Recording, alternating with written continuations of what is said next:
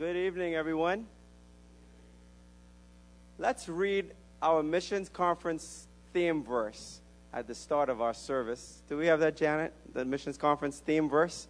Everybody, let's read the missions conference theme verse. It's up on the screen. Everyone, First Chronicles chapter. Uh, that's the theme song, uh, um, Janet. I think you had the theme verse somewhere in the pre-service. It may not stay there. It's in the pre-service loop.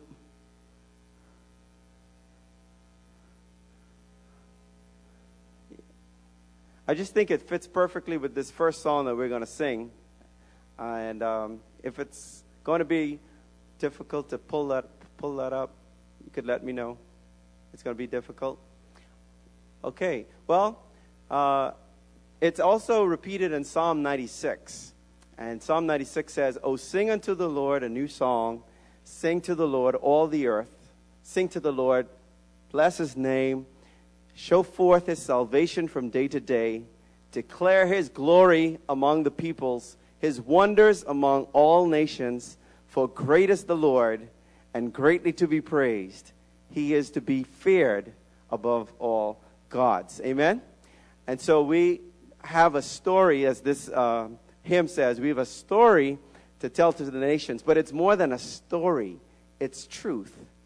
It brings life. The gospel of God, the gospel of our Savior, is the power of God unto salvation to everyone who believes. And so, with that in mind, I invite you to please stand with me as we sing our first song together. We have a story to tell to the nations.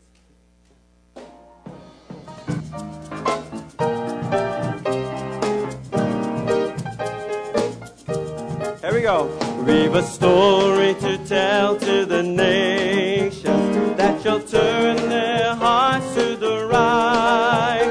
A story of truth and mercy, a story of peace and light, a story of peace and light.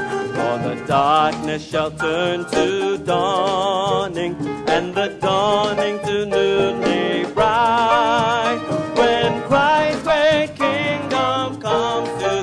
the kingdom of love and light.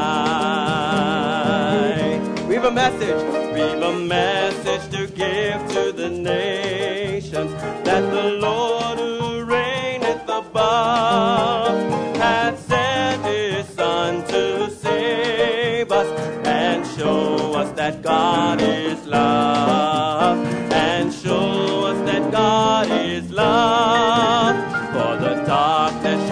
turn to dawning and the dawning to noonday bright. When Christ's great kingdom comes to earth, the kingdom of love and light. Oh, I'm looking forward to that day when the Lord will come.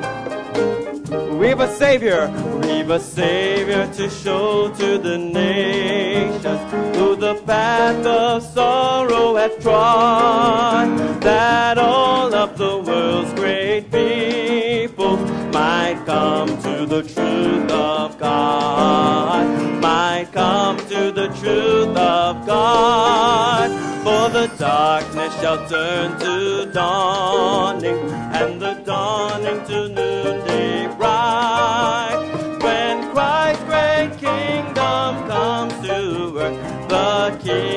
Of love and Let's sing that again. For the darkness shall turn to dawning, and the dawning to noonday bright. When Christ's great kingdom comes to earth, the kingdom of love and light. The kingdom of love, the kingdom of love and light.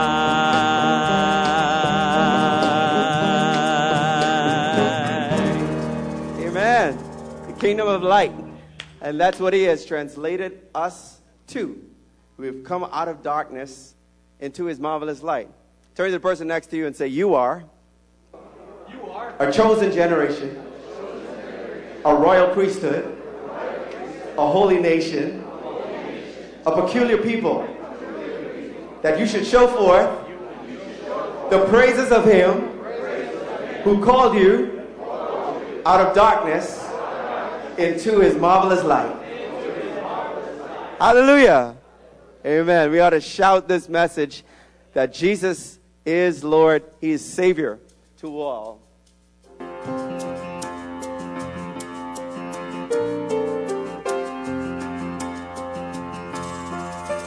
Men of faith, rise up and sing of our great and glorious King.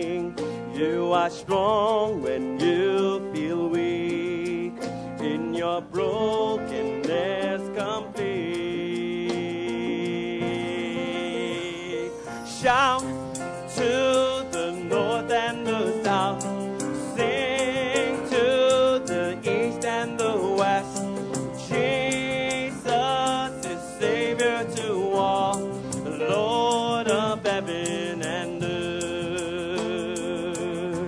Up, women. Rise up, women of the truth.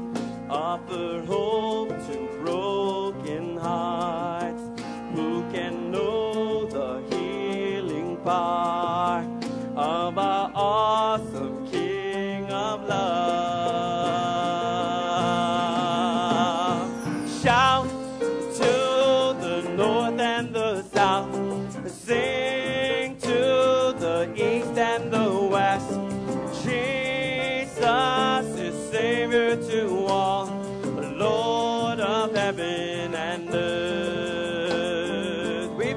fire, we've been through fire, we've been through rain, we've been redeemed, power of His name. We've fallen deeper in love with you, so we will proclaim your truth.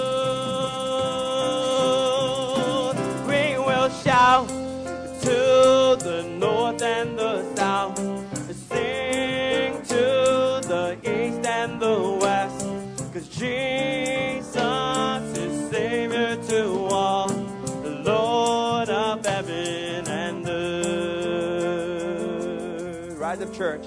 Rise up, church, with broken wings. Fill the world with songs again of our God who reigns on high. By his grace, again we'll fly. Shout to the north and the south. Sing. Cause Jesus is Savior to all, Lord of heaven and earth.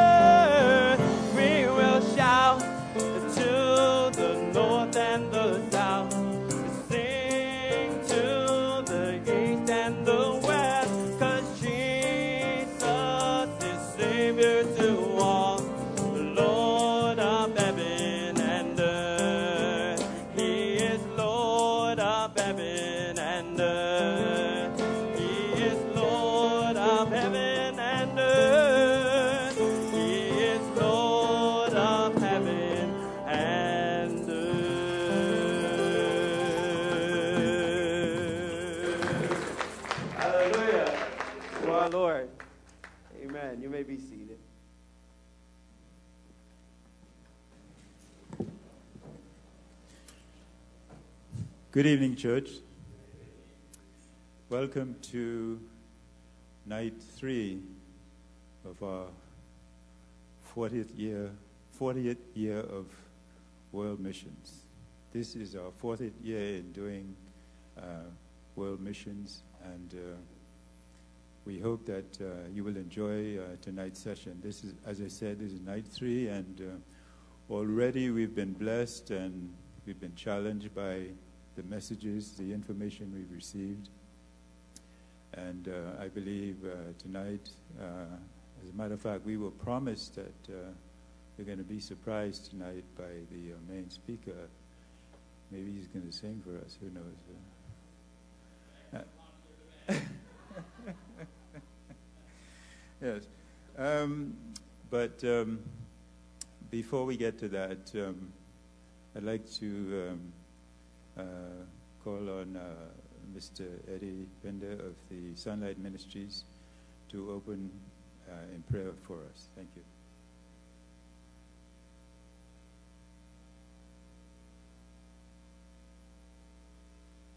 Shall we pray? Lord, tonight we just thank you again for the opportunity to come to your house to worship you. But Lord, not only to worship you, but as Christians to take something in and to give something out through the speak of service, Lord, at missions. In God, that we might be challenged in our own hearts, in our own lives, not to look at the neighbor behind us, front of us, and side of us, but to search our hearts on the inside and to see what you are saying to us, that we might be sensitive to the Holy Spirit dealing in our lives, Lord.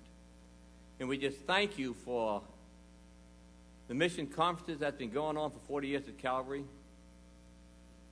There's been thousands of dollars that's been raised. But Lord, more than that, there's been thousands of lives that have been changed. And Lord, they've been changed for eternity to spend an eternity with you. And God, we just pray if your world tarries, that it might be another 40 years, that these mission conferences might continue to go, and we might not be here, but Lord, we will be praying from glory for these mission conferences that's here every year in March. And we just pray that you'll be with those missionaries that are going to be leaving this week, some tomorrow, on the weekend, and next week, Lord. And we just pray that you give them traveling mercies and that you'll continue to bless them and to continue to use them to be an encouragement and a witness, whichever field you'll call them to work in. And Lord, that you will just help them with the discouragement that they're going to face because we know Satan's busy and Satan don't want not one missionary to leave this building tonight in good health and with the determination to go and to serve you.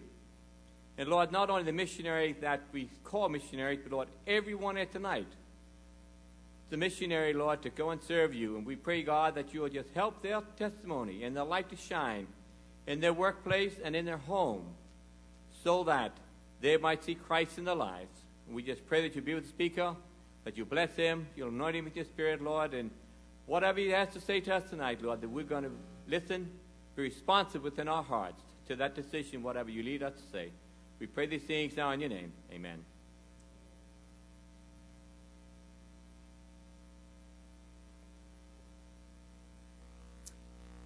Um, I believe we're all aware that uh, Pastor Lee is uh, scheduled to uh, undergo some surgery uh, this week, maybe tomorrow, I'm not sure.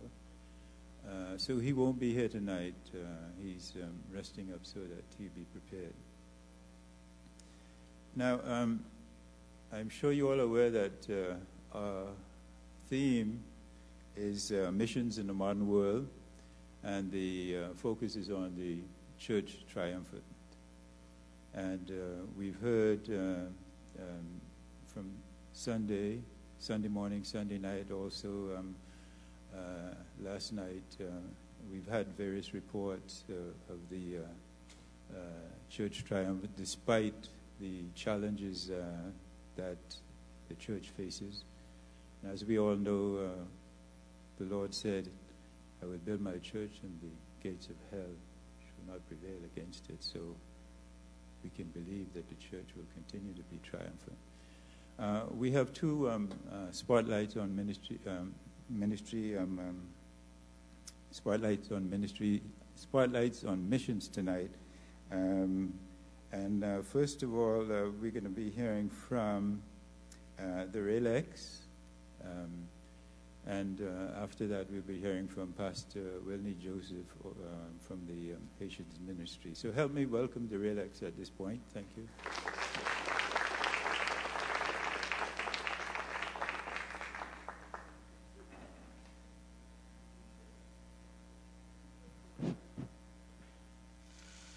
God sent us to share the gospel from the extreme end of South America and Argentina and Chile, going through the deep jungle areas and Andes Mountains in Ecuador, Peru, and Bolivia, sharing the good news with everyone till all will hear the gospel. Quechua, Mapuche, and Toba Indian tribes are included as they are very needy and open to hear the good news. We have always chosen to work with children from the beginning of our missionary life 38 years ago, gathering with them in an open air places, in the poorest neighborhoods, summer camps, teaching Bible stories in rural or urban, urban areas with troubled kids from destroyed families in drugs or alcoholism, and children evangelistic campaigns. Hundreds came to know Jesus as their personal Savior, and churches were planted in many of those places. The Lord will work for us, for there is no restraint for the Lord to save by many or by few. 1 Samuel 14:6. We could not stop singing in every event we have because inspired songs messages transform many lives. And we have only one example of that. Marlene was a deeply convinced communist in chile a right hand to the former president of chile salvador allende who took his life seeing that the military troops were coming to imprison him, she said to us, I was convinced that communism was the answer to every human need. God did not exist to me. Married to an engineer, she had a son and expecting her second child when a marital turmoil started. She looked for help in a desperate situation, but could not find it. Heartbroken, she left her husband in Santiago, the capital city of Chile, and went to see her mother in the southern isle of Chiloé. Walking on the street, heading toward the needed address, suddenly she had heard the sweetest music coming from the other sidewalk. She stopped and listened to those inviting accords, then crossed the street and ended up at the church door, which was open. Serenity cuddled her troubled soul, and then gospel words talked to her. Through a song, she repented, and now the whole family is Christian, singing a message of salvation in the word list. We are involved in young and adolescent ministries, wherever we go and touching lives of the gang groups and urban tribes by the power of the word. Only by His grace we have seen many coming to know Christ as the only answer to their empty souls. Throughout these years, many young Christians dedicated their lives to serve God as a result of this ministry. After, radio ministry, after Russian radio ministry at HCJB in Ecuador, we are completely involved in teaching and preaching everywhere. We are the only HCJB global missionary couple to plan and lead pastors' workshops for the southern cone of America, where we want to do whatever we can for His glory and honor.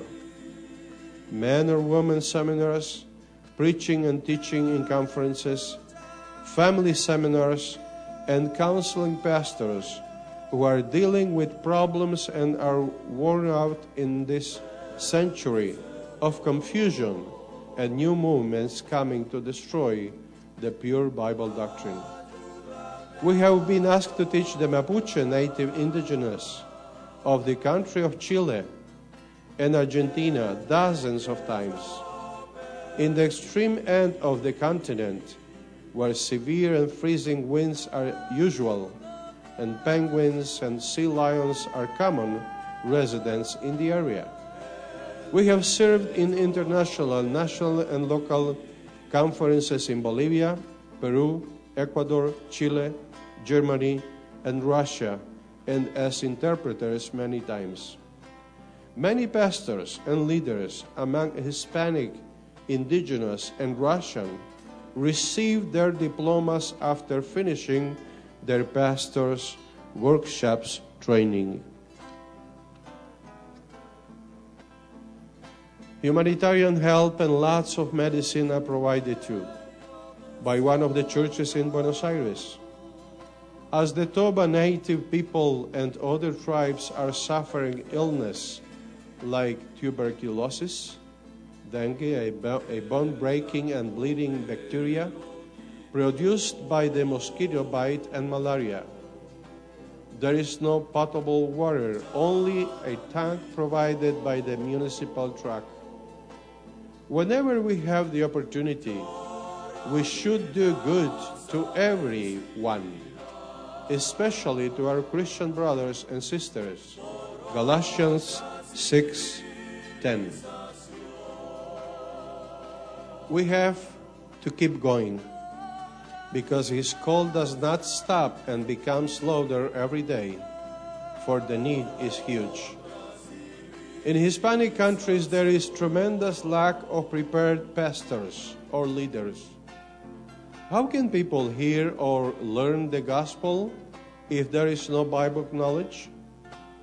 Confusion, thirst, and hunger of the truth, spiritual weakness, and despair are what we see in those places.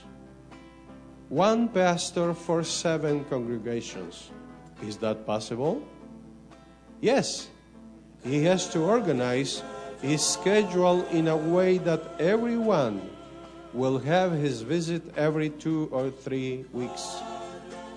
Indigenous Toba almost begged us to come and help.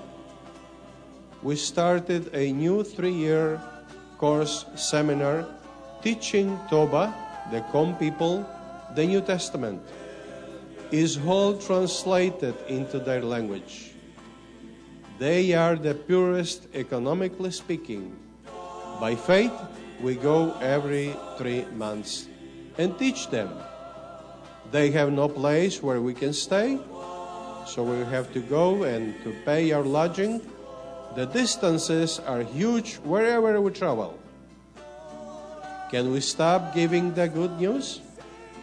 Is there a most joyous theme for us Christians than to give Jesus to the world?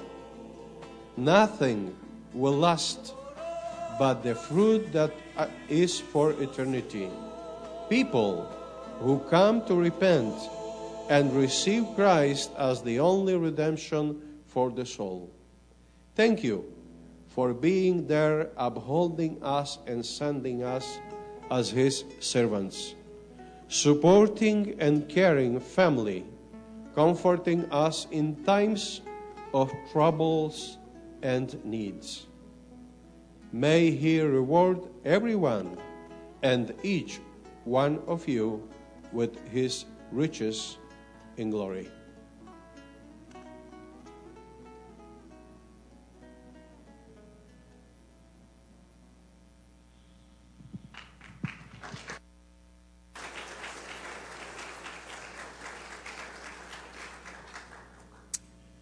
Um, is Elena with you tonight?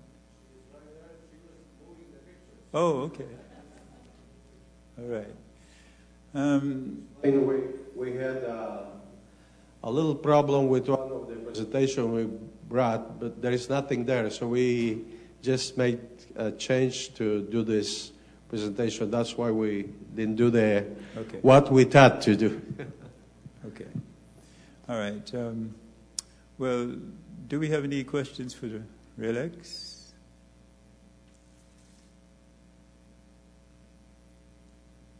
None? What, um, Andres, what would you say is the greatest challenge your ministry is facing today? As uh, I just just mentioned we are working with the Toba Indians. It's one of the tribes in Argentina, I will say the largest one. There are many people. In uh, one of the places is the province of Formosa, northern part of Argentina, going to the border with Bolivia and Paraguay. There are five, six, maybe 7,000 Toba Indians. They were living, you know, just very close to the rivers and the different places that they liked there. But some of the governments, they just took them from that place and they brought them to a place where there is nothing. Most of them, they just live, you know, just very uh, close to the roads in their very, very, very poor, if I can call that house. So many of them, they came to know the Lord. At, at least in that situation, a very difficult situation. But many of them, they came to know the Lord. The, the, the interesting thing is that most of them, when you ask them, they never thought about to go to a Catholic church. Of course, they had their, you know, believing in different things, as we know, but most of them, they came to know the Lord. And today, in those parts, not only in that province, but in other northern provinces, there are many Toba Indian churches. They have their own language. They have the almost uh, all the New Testament is translated into their uh, language, and not the, the whole Bible, but many of the words they don't understand. So I think that is, you know, um, for them will be much better just to understand uh, the words that they know. So, but as I said, many of the churches, there are no pastors. They call them pastors because there is one brother or two brothers that they they took some correspondence, maybe course or something, that very short thing, and they started to teach their people. But they never had a preparation, no, no Bible Institute, no sun, uh, I'm sorry, seminars, nothing. Many of them, the only thing they have, the tool they have, is their own Bible. So when we started with that ministry, we brought some material for them just to for them to prepare lessons, to prepare preachings, uh, everything they can do. So I think, and as I mentioned, one pastor for seven congregations. Can you imagine that? the first time we met that man, we said, no, that's impossible. But he has his schedule and he's trying to visit those congregations not like five kilometers and then the other five is the other one. No, 200 kilometers, 300 kilometers. But he's doing that. So I will say, as you ask me, brother, what is the biggest challenge? Is to pray for more pastors. And to pray for us because we started with Elena just uh, last year to teach them the New Testament. They asked us. we didn't go and we said, well, we will teach you the New Testament. They asked us to do that. And not only the Indian people, but all people in Argentina, they are suffering because of the false doctrines are coming into the country. Okay. Yes. Um, can you use the mic, please? I I think there's some. There you go. I, I don't know if that's up.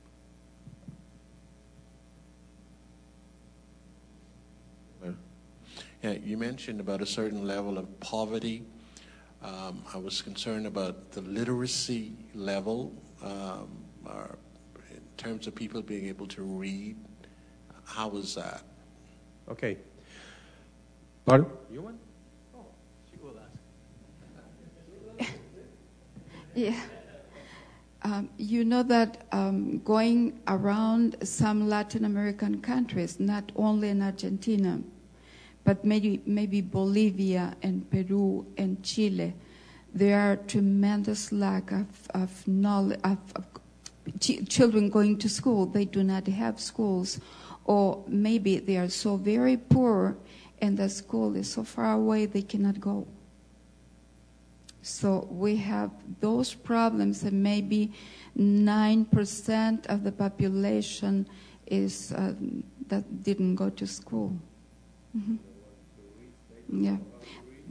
Yeah, they don't know to read. So with the, with some Indian tribes, it is interesting because, and it is a great blessing because we go and teach them like little children um, with such a patience and little by little so, so they will understand. And repetition is very important.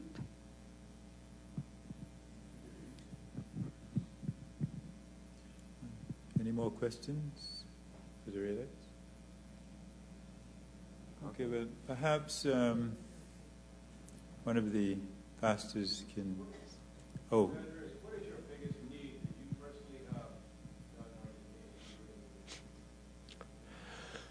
Uh, the biggest need for now for to us is um, having more, I will say, like budget. I don't know if you can call that to buy literature, to to have materials, to sometimes pay our way. You know, when we have to go 700 kilometers one way, 700 kilometers the other way. But uh, also, what we are, uh, the need will be just to pray. So people will have the interest, many of them, to come and to learn the, the Bible and also the interest to, to serve the Lord. We are trying to, to do as everything as we can. But we are getting older. now we have no problems with health till now. We hope God will help us and uh, He will use us. But I will say that many of the big problems in Argentina and all South America now is when we want to give some material to the people, we have to pay that from our from our account. I will say, many of them they, especially if they are Indian, Toba Indians, they have, if you will ask them one peso, that will be 25 cents of, of a dollar. Many of them they don't have. So we are praying for them also, and we are trying to, to go to different churches in Buenos Aires, especially the capital city of Argentina, and we are sharing the needs, and many of them they are responding. They, uh, we can take some medicine sometimes to them, there is a very big need of, of that. Uh, concerning schools, uh, the Toba Indians, they have two very nice schools in that place, I will say since two or three years ago. So they can go and study there. But the, the poverty is, is very, yeah, very strong. Uh-huh.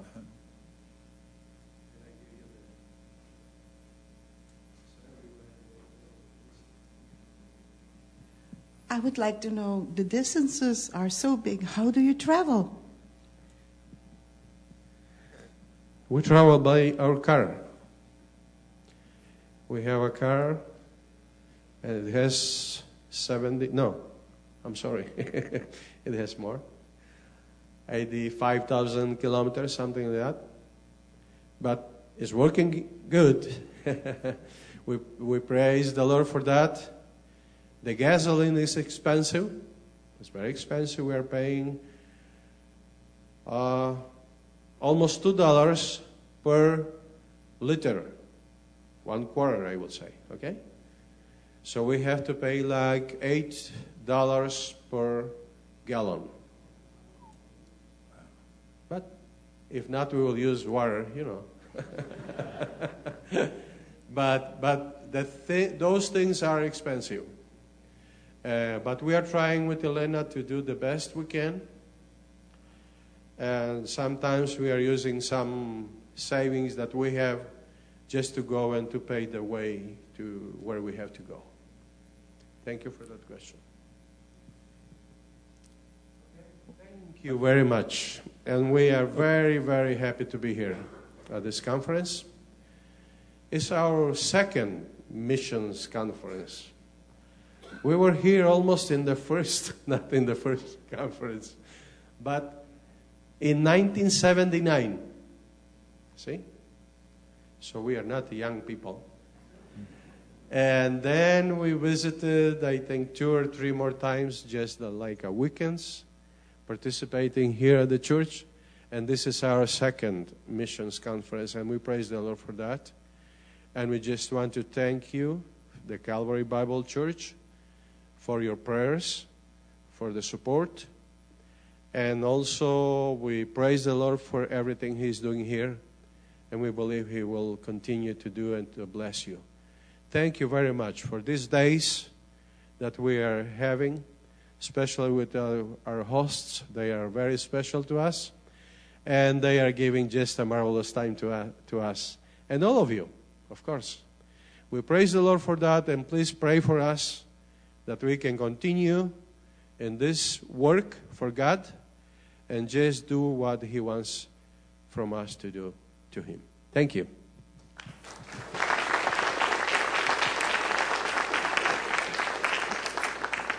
Okay, well, we've heard the, the challenges and the needs uh, identified by Andres. Um, they are financial. Uh, they also would like to find ways to uh, support the young children to help to educate them. Um, and uh, there are many other needs. And I, I think um, we ought to do a special prayer for those needs that were identified. Perhaps I can ask uh, Pastor. Okay. Um, thank you, Pastor Cartwright.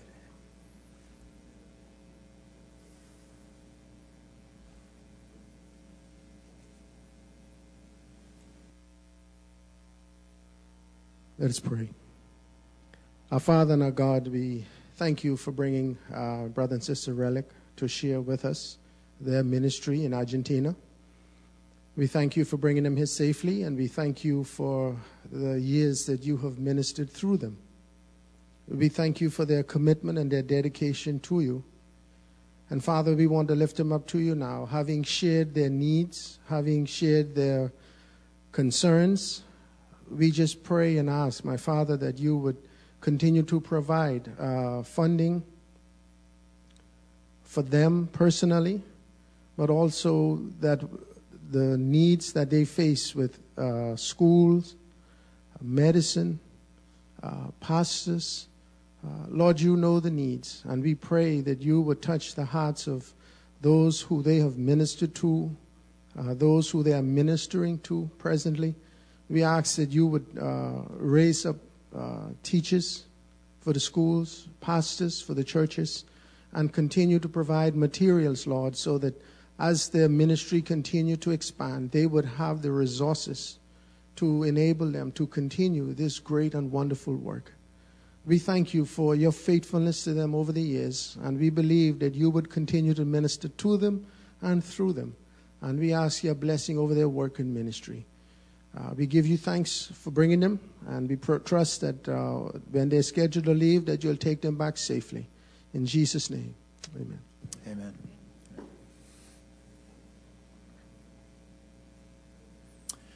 Okay, we uh, continue our spotlight on ministries, and uh, please help me welcome Pastor Wilney Joseph of the Haitian Ministries.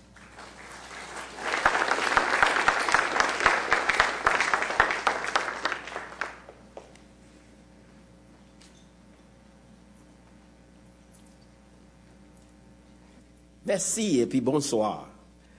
Thank you and good night. This is Pastor Wilney Joseph and ministry here in the Bahamas. This year, the Lord lead me back again to Haiti to continue ministry there also. But our church here, the Lord bless us this year with many new converts not only that, we have uh, 30 youth, young people who working together with us and uh, work with them. This group is from 9 to 14 years old. And we have another group, 5 to 8. And last year we have a, a group miss- missionary from uh, New York coming uh, help us in the Education Bible School, and who were very uh, uh, productive. Get nine of them give their heart to the Lord, and they becoming a part of our church. In our church in Nassau, we uh, get, gathering the people with the bus.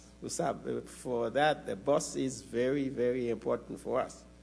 If we don't have no bus, we don't have no people at church, except a few can come uh, uh, with their little car. But this year we was praying like I asked that last year, and uh, we found a bus. It was uh, ten thousand dollars. So uh, we praying, praying, and the Lord help us, and we raised uh, seven thousand four hundred, and we give it to an, a, a brother who had the bus, one a native of this land and uh, he trusts us. And so we didn't go to the bank because the bank then won't give us the money. They say all the Haitian living, we can't give you the money. So uh, we're praying, we're praying, and uh, we uh, need now four thousand dollars to finish uh, pay for it. But we have it running now. Pick up people and bring to church, and God help me find a driver because uh, I've been driving the bus so long, I don't even remember when I started. It was in 1975.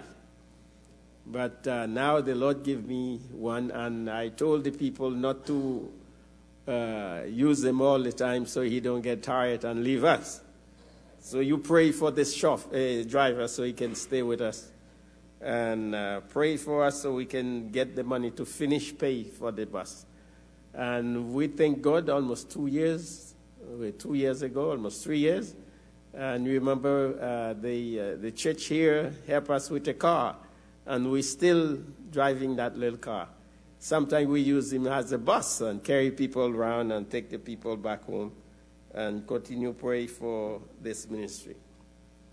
And uh, now, last year, I keep in going Haiti, Haiti, every year. This year I make three trips.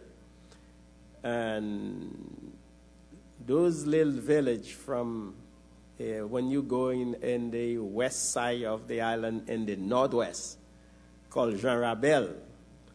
And in that Jean Rabel area, there's a place called Cabaret, and there's another place, and they are all little church, but you can see them in the difficulty for them to do ministry. And but they come in, they stay almost all day, and going back, walk back to their house where they live, and I, my heart go out for them, and I said, uh, you all fight by yourself. Let's join together. So I get the eleven of them. We do a association. So the first time I go, I went. I get all the the pastors and we sit together, we examine, we make a constitution, and uh, for all of them to give the paper to a lawyer, the land paper to a lawyer. So the lawyer will be the head and to help them with this. And the lawyer charged money, and then we tried to raise money to help them. And now we form it uh, we, like I said, 11, we call ourselves uh, Association uh, Churches in Northwest Haiti. So, Association des Églises Évangéliques d'Haïti. And they were so happy. But uh, what I, I have to do, I become their president, and we have a vice president Haiti. We get secretary and all the rest. I need a a uh, generator because when we meet, so we can do things. We need the office. We find a place uh, to rent who will cost us uh, $1,500 for a year. It have four rooms. So when we go Haiti with the group, so we can stay in that place. And there we can have our office. That's, that's in Port-de-Paix, Haiti. Most of the people we have here from Haiti, you saw, coming from Northwest in that side, and uh, it is not Port-au-Prince. Port-au-Prince, way eight-hour drive. I took the superintendent uh, Wilbur Outen, with his assistant in December.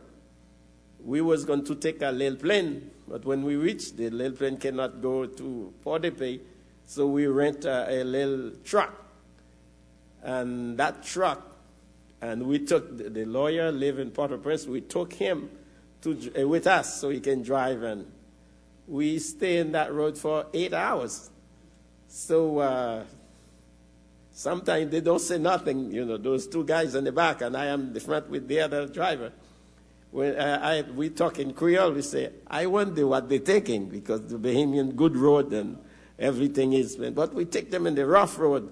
And when we come back, when, when we come back, you say, oh, the road was shorter than we thinking. When we was going, it was long, but now it's short. They want to come back again next uh, this year. So pray so the Lord will help them uh, to come back to see the ministry back there.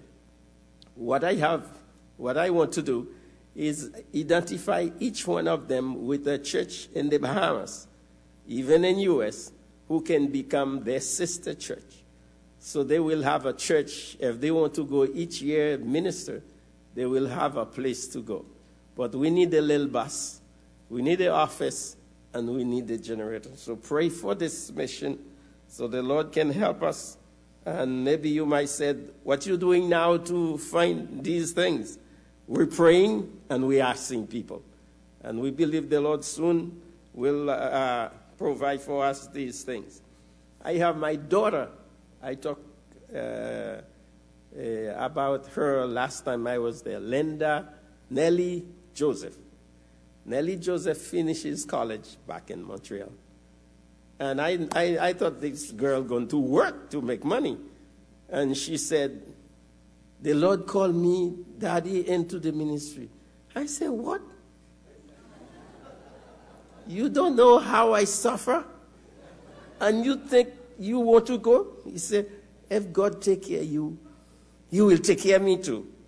I, I, I didn't say nothing no more. I quiet. And we didn't talk for almost three months. And then when I talk again, I said, how the ministry coming? And she said she looking at the phone because he, he thought I told her not to go.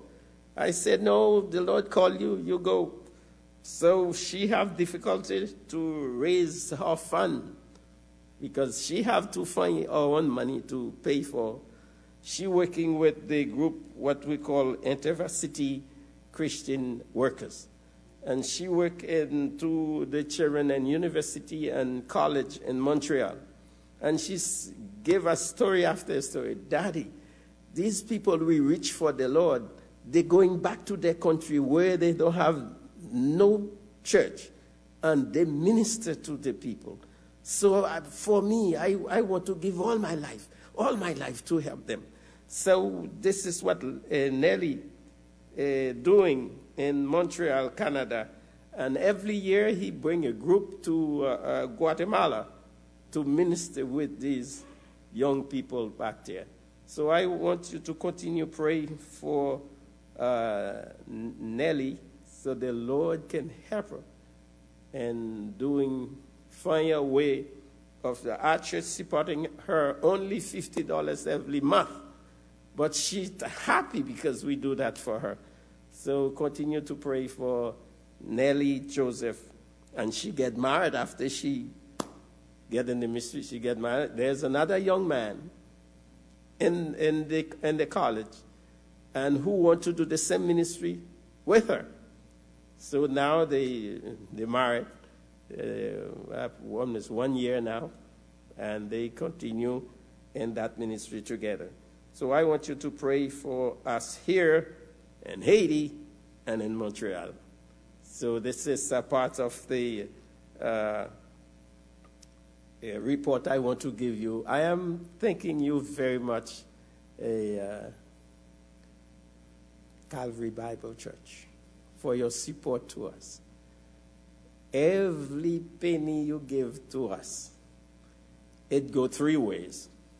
It go to Haiti, it stay here, and it go to Montreal. So I want you to continue pray for me. You, you can see my uh, days no more, it's not going to be uh, younger. Eh? I getting older.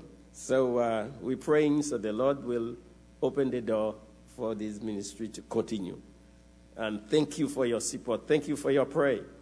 And uh, maybe you don't hear from us many times, but we are here and you, we know you here, you're praying for us, and every month we see that you contribution to us. May God continue bless you. Okay. Do we have any questions for Pastor Joseph? Yeah. Um, can somebody take the mic?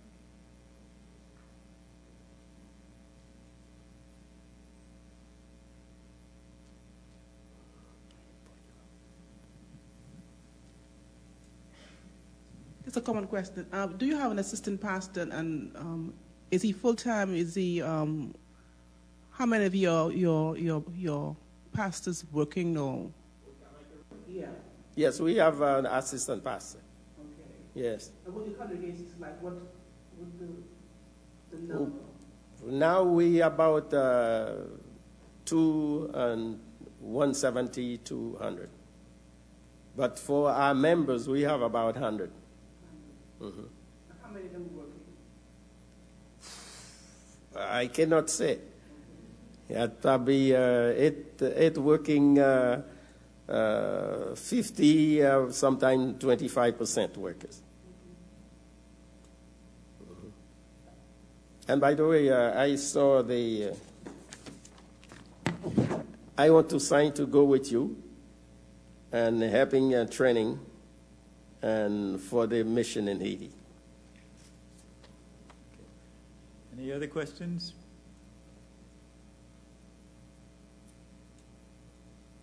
No? Okay. Um, well, um, can I ask um, Pastor Aubrey to uh, uh, pray for Pastor Wilney Joseph and the um, the um, uh, needs that he's identified, the bus, the generator, uh, the, um, what's the other things? Nelly and. Oh, Nelly, and there was something else. You mentioned an office in. Um, in Haiti, yeah. yeah. A bus and office in Haiti. Yeah. Generator. Father, again, we thank you for your faithfulness to Brother Wilney down through the years. We thank you for his faithfulness to you not only in ministry here in the Bahamas, but also back in Haiti. We think especially now of these needs for a bus, an office, a generator. But we think especially too of his, his dear daughter Nellie in Montreal, who's gone into full time ministry, and for the need of support there. We know, dear Father, just in these last several days here at this missions conference, the needs are many around the world. And once again tonight, from South America and then from here in Nassau and Haiti and Montreal, the needs are ever so great. And so we just pray that in your will and time that you would continue to strengthen and encourage this dear minister, this dear brother in his ministries and those that assist him, that you would provide these needs, dear Father. We know that you have the answer. So we pray that you would continue to strengthen and encourage his heart and those that they minister to, that souls would be reached for you. Thank you again for this opportunity for him to share with us of what is going on in the ministries that he's involved in. For it's in Jesus' name we ask it. Amen. Thank you.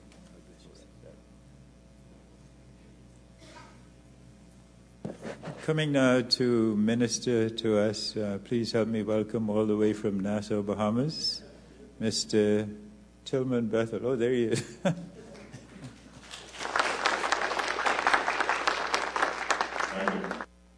trust that this song will be a blessing to you as it blessed my heart today as I was practicing. It's only because of God's amazing grace that we are here. And I thank God that He was willing to come and die for my sins.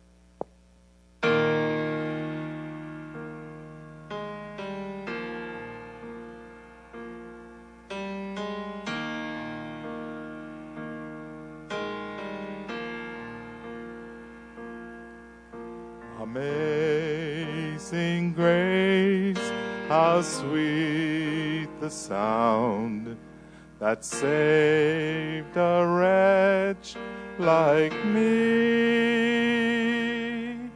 I once was lost, but now I'm found. Was blind, but now I see. Was grace that taught my heart and grace my fears relieved. How precious did that grace appear the hour I first believed. My chains are gone, I've been My God, my Savior, has ransomed me, and like a flood, His mercy reigns, unending love, amazing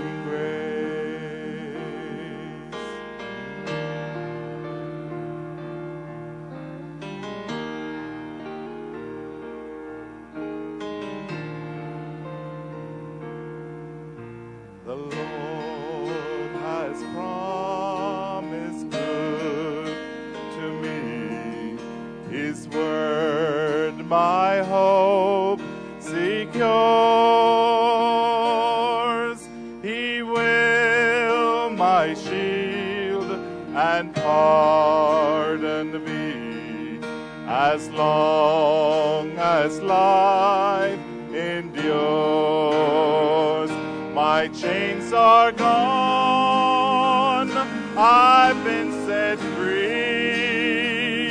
My God, my Savior, has ransomed me, and like a flood, His mercy reigns, unending love, amazing My chains are gone, I've been set free.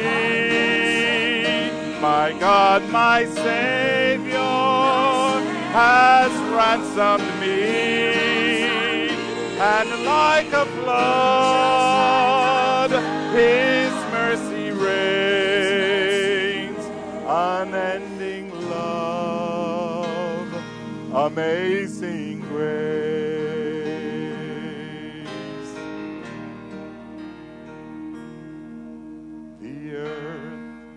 shall soon dissolve like snow. The sun forbear to shine, but God who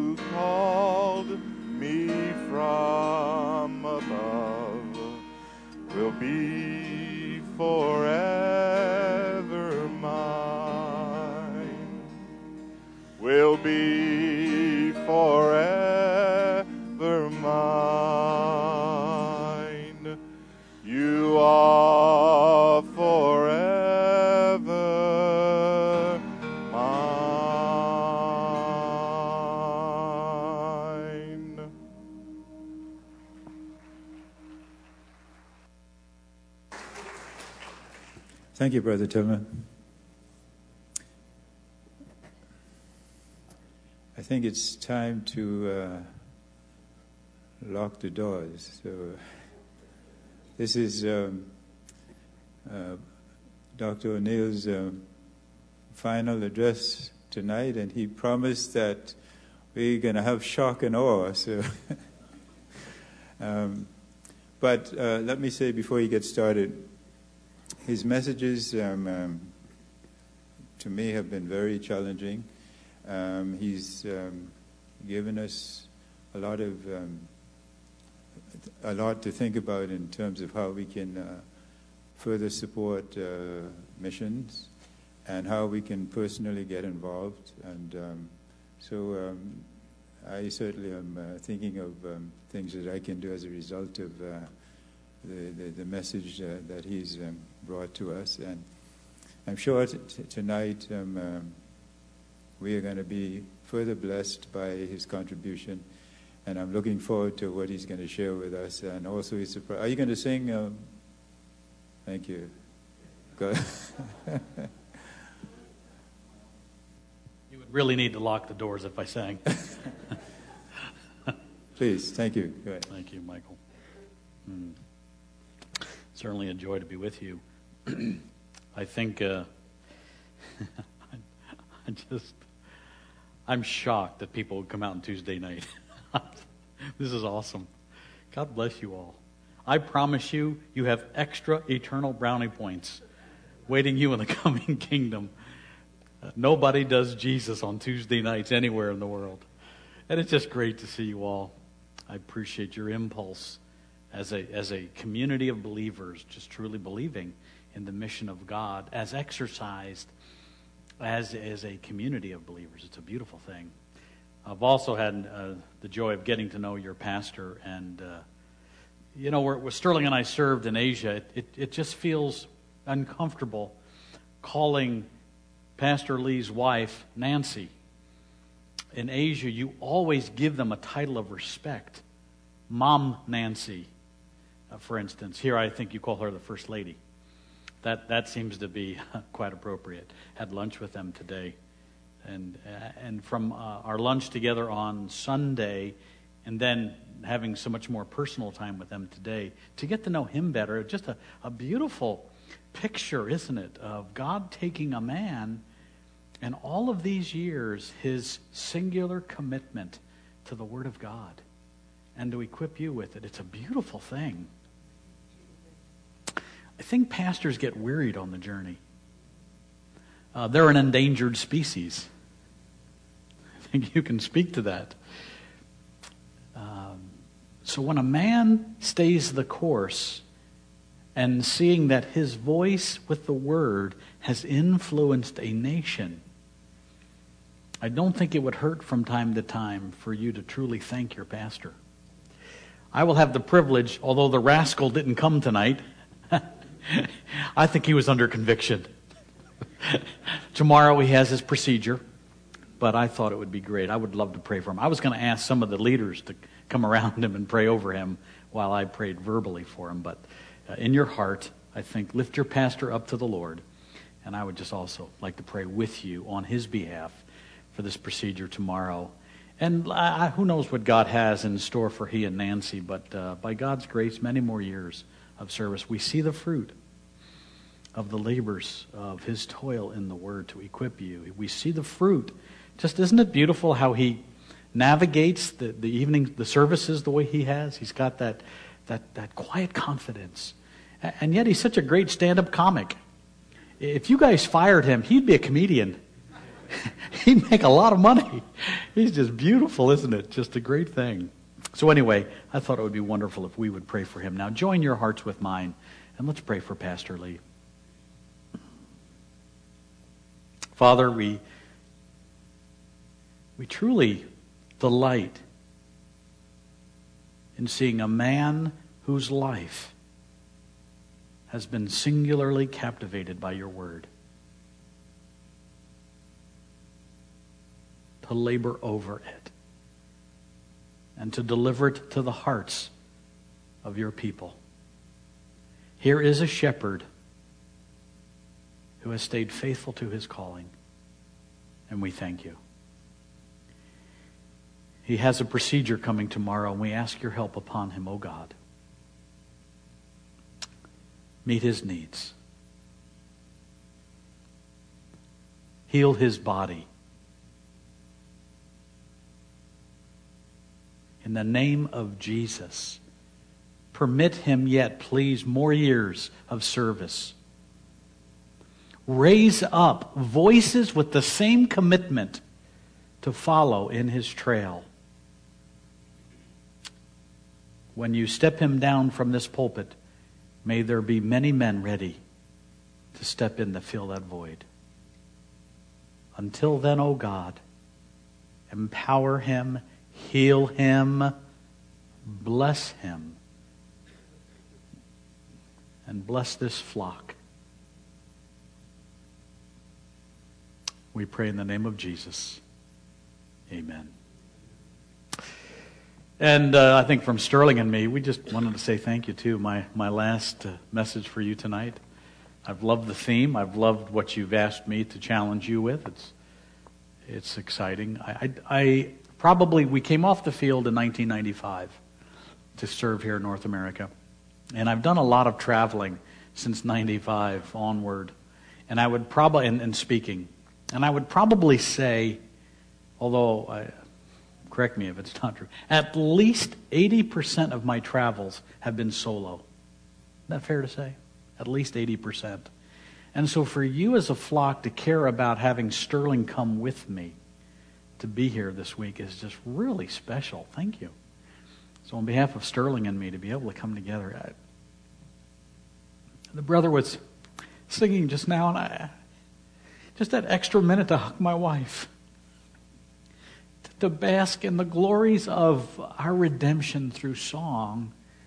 And we probably take those things for granted, don't we? But I, I, it was just a choice moment for Sterling and me. She, she, she, she leans over and she says this I love you. And I was too choked up. I wanted to say back, I love you. And to be able to do that in the midst of a body like this is just really precious. Thank you very much. I still can't believe you're out on Tuesday night. This is glorious. Thank you for coming. You've heard me these other nights. You're thinking, we're out of here. This guy's strange. Uh, there, there, is a, there is a so what factor in the, in the Christian faith. And I wonder if you would humor me for just a couple of minutes and engage me, and then I'll get into our text tonight. I'm going to talk tonight about when heaven is silent. In the midst of a lot of pain and the journeys, what do we do when heaven is silent? But uh, I think on the journey of faith, you've discovered that the truth is a whole lot more than just information, isn't it?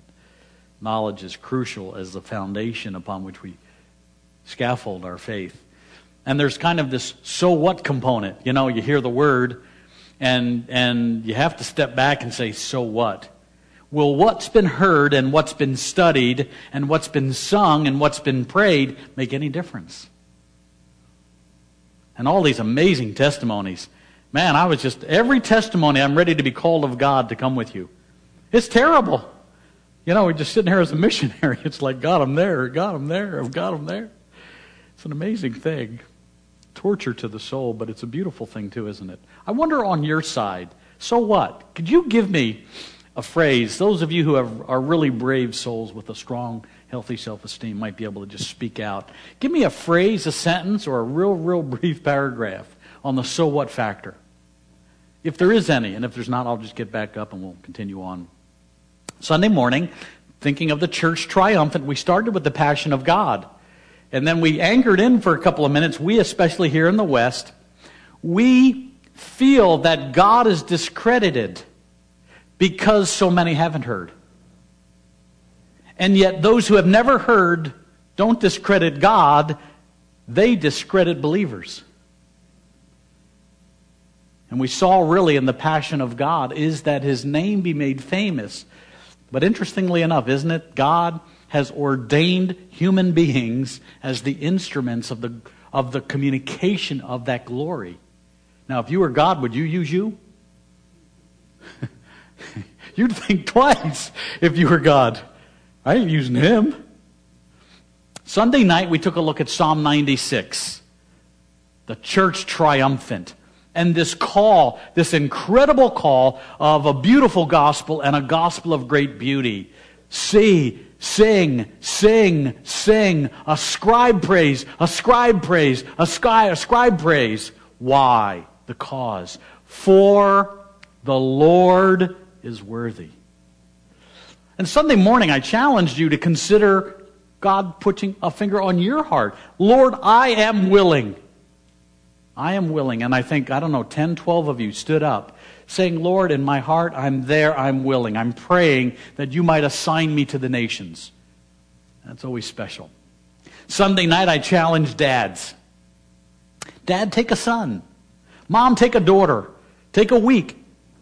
Go out to Camp Bahamas. Make a difference. And watch your kids see you serving, slaving, laboring, blessing kids in the name of the Lord. Beautiful thing when parents are in the game discipling kids. And we don't simply outsource the discipleship of our kids. Last night, I figured you were wearied from my exhortations. so we, we took a journey thinking about our own personal faith and our own task and assignment. And, and you're here in Nassau, I assume, because God has assigned you here. And therefore, you're on assignment by the Master to bring the gospel to bear upon your beautiful community. Teaming up with God. So we took a look at teaming up with God last night in the process of our own involvement. And I exhorted you, didn't I? I gave you an incredible compliment last night. Do you remember that? Remember how I told you you folk can really talk? Remember that? And many of you have got a, a keen spiritual gift called talk. Some of you even ask excellent questions, and that was the practical application last night we, we looked at, trying to give you a tool. So, we brief survey, and then tonight our last talk is going to be just dealing with uh, the, the silence of heaven, which is probably the reality for most of us on the journey of faith. We only have a few moments, really, where heaven meets with us powerfully and gives us this incredible voice. Most of us live in the quiet solitude, oftentimes of pain. We'll look at that. And the mission of God, the triumph of the church. So what? Okay? So what? So is there what's the difference? What's lingering with you?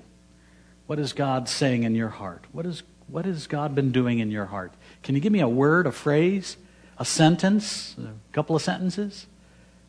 Give me a word. So what? What's God saying to you? What's lingering in your heart? If anything, you're ready for the soccer match. Let's move on, Jim.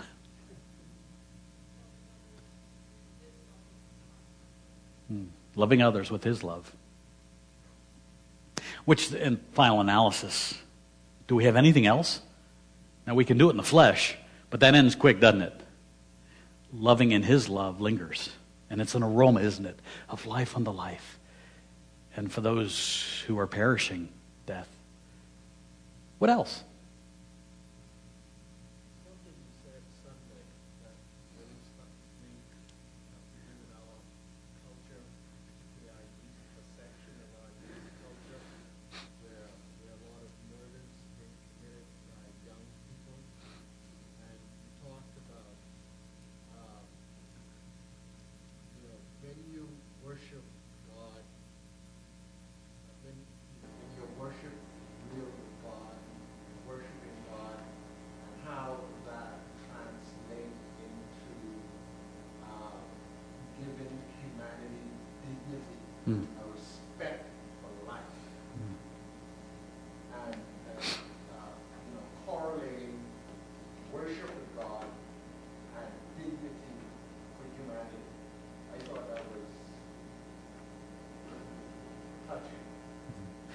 And, and I look at it too from the flip side. When God is not worshiped, man is always devalued. That was kind of my starting point on that. And I discovered that years ago out of this, when I was studying Exodus with Moses. Can you imagine as a culture worshiping frogs? Can you imagine as a culture worshiping a cow? Some of us have been to India and you see it. And yet, watch how they treat human beings. Cows are treated with greater, greater dignity than human beings. That leaves an impression on you, doesn't it? And somehow then our gospel breaks through and we get the we reverse the order. oh, the human being. Now, from our context in America, because God is consistently being dethroned, we're aborting more and more babies. Pray for us up north. It's terrible. We need to worship God, don't we? We need a fresh infusion of worship so that we can begin to treat all people, in, including the most helpless in our culture, the unborn. Where it's terrible, isn't it? It's, anyway, good. Thank you. Another thought, please. I think from last night, the, the so what for me would be if I'm teaming up with God, it's a renewed sense of purpose, and it's also I'm never alone. Wow, yeah. I go and do His work, and He's right there with me. Hmm. Have you had a lot of alone moments in ministry? then don't we need that? Because it gets discouraging. You ever notice that? You ever been in your own ministries and it's discouraging? And then just be refreshed by a touch from God. And I think, God, do you ever get discouraged? One more thought, perhaps. You're dying to share, and we want to hear it. I think. One more. What stuck out to me is we have to give our children a cause to live for. We have to Mm. model a passion in our lives. We have to give them a cause to live for. Otherwise, they're aimless and they have so much potential. What, are, what as parents, what are you doing with that? How are you giving them that cause? It's crucial, isn't it? Otherwise, our kids wind up being pretty aimless. Oh, they will buy a cause, won't they?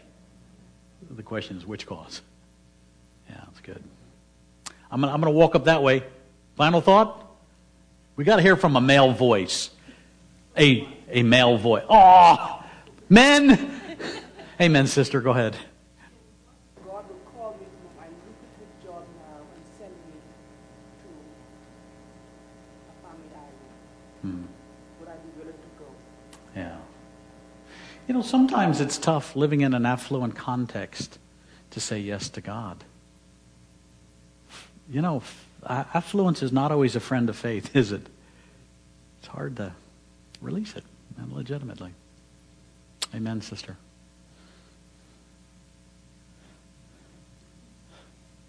Amen, brother. A male voice as one crying in the wilderness. Go ahead.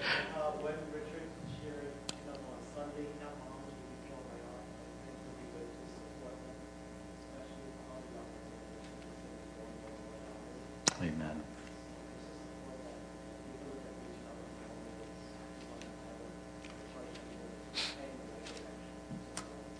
What a great thought. Amen. That's good. Well, God bless you all. Thank you again. It's just wonderful to be with you. I, I had uh, I had meals together with you. Sterling and I are just enjoying our time. We had uh, uh, Richard and Jeannie hosting us. It's beautiful. Thank you very much. Uh, David and Jeannie. It's it's beautiful. Thank you. And then we've had time with uh, Richard and uh, Andrea, and that's that's just been great to to hang out with them a little bit. Angela comes into town. That's pretty cool. We've been with Pastor and uh, and uh, Miss uh, Mom Nancy. That's exciting. Last night, just an incredible time. We had time with uh, who was it? It was Denise and Paul, and Michael and Ampusam, and uh, Denise's father. And so we went around the table at dinner, just hear- hearing all the good stories, how they came to faith in Christ, how they met one another, and, and then they shared their, their great love story of how they proposed. It was really cool around table, and, and this was so neat. Last night at the table, Michael, he was sharing about how he had met Ampusam, and uh, what was it in? Was it in uh, Malaysia? Oh, in the UK. There was in the UK. And it was just really neat. I said, what, what struck you about Ampusam? And he said this, well, she had really long hair. And it came down to here like that. And then he was quiet for a minute because he's a quiet man. But I think what he meant to say was this, and I helped him at the dinner table there last night, just helping him give a fresh expression to what was happening when he first saw her. And, and, and, and I said, I think what you were trying to say, Michael, is she's really hot. and it was that's what he was trying to say and, uh, and it worked didn't it because uh, he got her and uh, eventually she did say yes and she's here with us now isn't that great so anyway that was cool michael it was great to hear your story and and i think it's okay to use kind of the present vernacular uh, with the kids. That's what the kids would say now. They, boy, she's hot. And I think Michael just needed some help. That was great. And can't wait to hear more of your stories throughout the week and find out who's hot and who's not. That's great. You know, when you think about the church triumphant, uh, there's certainly a uh, a danger in that to think that uh, the church has certainly has her act together. Up north, there was a book written recently by uh, Dale and Sandy Larsen called Seven Myths About Christianity. And up north of the border here, I guess west and north, right? um, he said there are seven things that our culture in America have, uh, broadly speaking, against Christians and against Christianity. Here they are. Number one, Christians cause the ecological crisis. In other words, we're not sensitive to nature and the stewardship of nature. All we care about is souls. Number two, Christians suppress women. Number three, Christians are anti scientific. Number four, Christians force their morality on others. Number five, Christians have done terrible things in history in the name of Christ, which is true. Number six, Christian missionaries destroy native cultures. And number seven, and probably the one that I'd like to anchor in on a little bit in our time together tonight here now, is uh, Christians are arrogant. And so, anyway, uh, this survey was done of Americans and asking Americans, America, what do you think about Christians and Christianity? And as he was collating the data from his research in assessing Americans and Americans looking in on Christians and, and Christian churches and the Christian community, they were drawing these particular conclusions. Obviously, some of them are stereotypes. Obviously, some of them are caricatures that have been developed by a liberal media that obviously doesn't always like the name of Jesus, at least in terms of Jesus that is preached. Um, but I think there are other components here where there's probably a certain element of truth. I was stung by, and I think we're probably guilty to whatever measure on that last point uh, as Christians are arrogant. And I, and I think there's something important to, to be heard as a culture looks in on us. And I want to speak uh, in a couple of minutes to that very thought. If you have your Bibles, turn with me, please, to Acts chapter 1. And, you know, you've been sitting this whole time. Stand up again. Please stand. I want you to look at your neighbor and you just look at him and you say this In Jesus, you're so beautiful. And now you could say the subplot to that without Jesus, you're pretty ugly.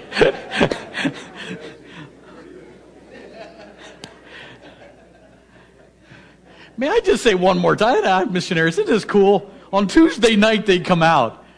This is so, Alan, this is cool. Did you crack the whip on them? Ah. Uh,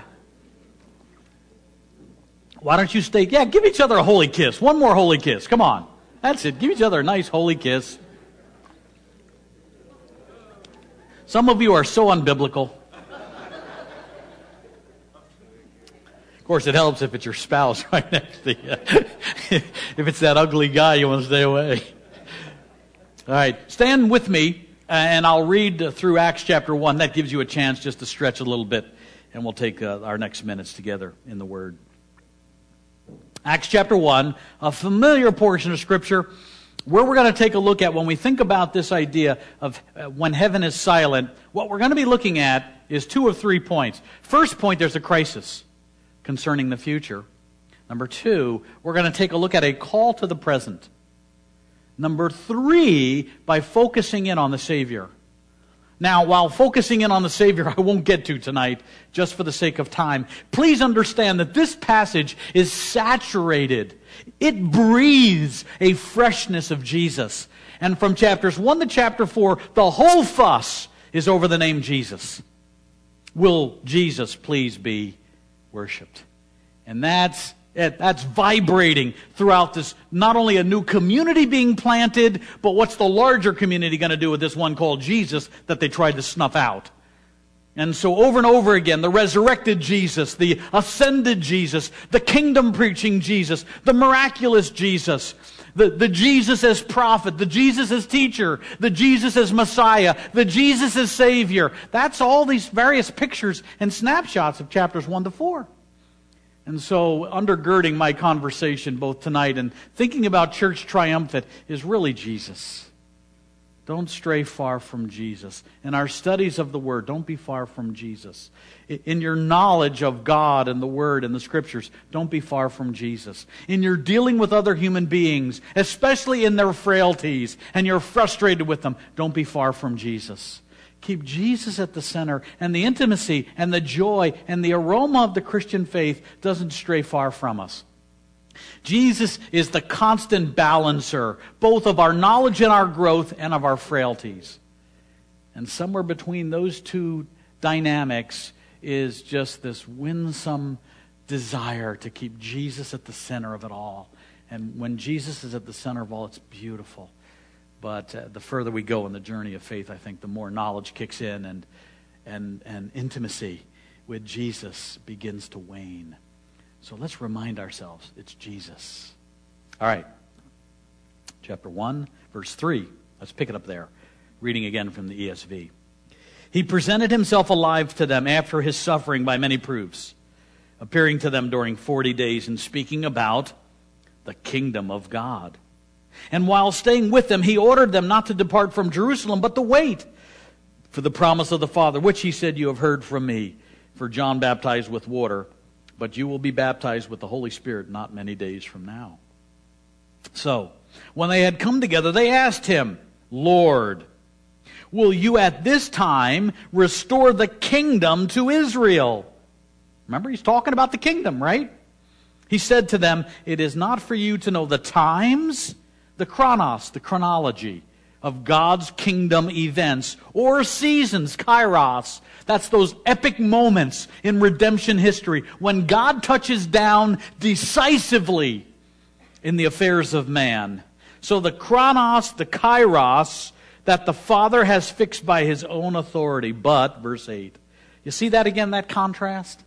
But you will receive power when the Holy Spirit comes upon you. And you will be my witnesses both in Jerusalem and in all Judea and Samaria and to the ends of the earth.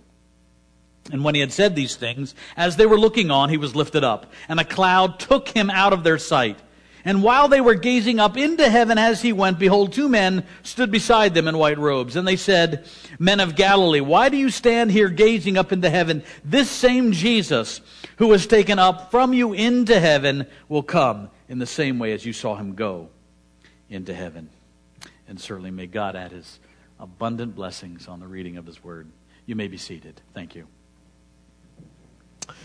Father, as we engage the text for these moments and enjoy the aroma of Jesus as a, an assembled group of believers, we bid your encouragement and blessing upon our studies. And we pray this in Jesus' name. Amen.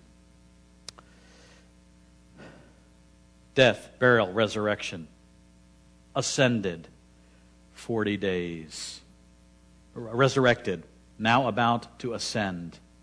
40 days talking with his disciples about the kingdom of God. It's really got their interest up. Kingdom, they were linking that to an understanding that the kingdom would be ushered in by Messiah when Messiah would come. And so the disciples were constantly hoping to be able to sit on the right hand and on the left hand on this, the inauguration of this kingdom that would finally make a decisive blow against Rome and Israel would finally redeem her inheritance as a great nation and Messiah would rule and reign. The plan was foiled though, wasn't it? Messiah didn't cooperate with humans. Messiah permitted himself to be damaged, to be damaged goods, and to be destroyed to die. And the disciples, in those final hours, fled. In their braggadocio, they would stand with Messiah to the end. And the reality was, when the end came, they fled. So if you're a disciple, You've, you're battling a couple of things. Can you imagine being a disciple at this moment? That at the center of redemption history, the greatest kairos moment in all of recorded history had come and had gone, and the disciples flunked the test. They're covered with guilt. They're battling with a serious case of low self esteem. They had blown it. A friend whom they had pledged full allegiance to, they denied. On top of that, they're still kind of hoping there's a, there's a plan in there when they hear this phrase, kingdom of God. This is good. Okay, after 40 days, they're slowly finding healing coming back, right? And right in the middle of it, they ask this very important question Lord, is it at this time then that you're going to restore the kingdom to Israel? John baptized with water, but the Spirit, you'll be baptized in the Spirit not many days from now. So it's kingdom, Spirit, baptism, John, kingdom to Israel.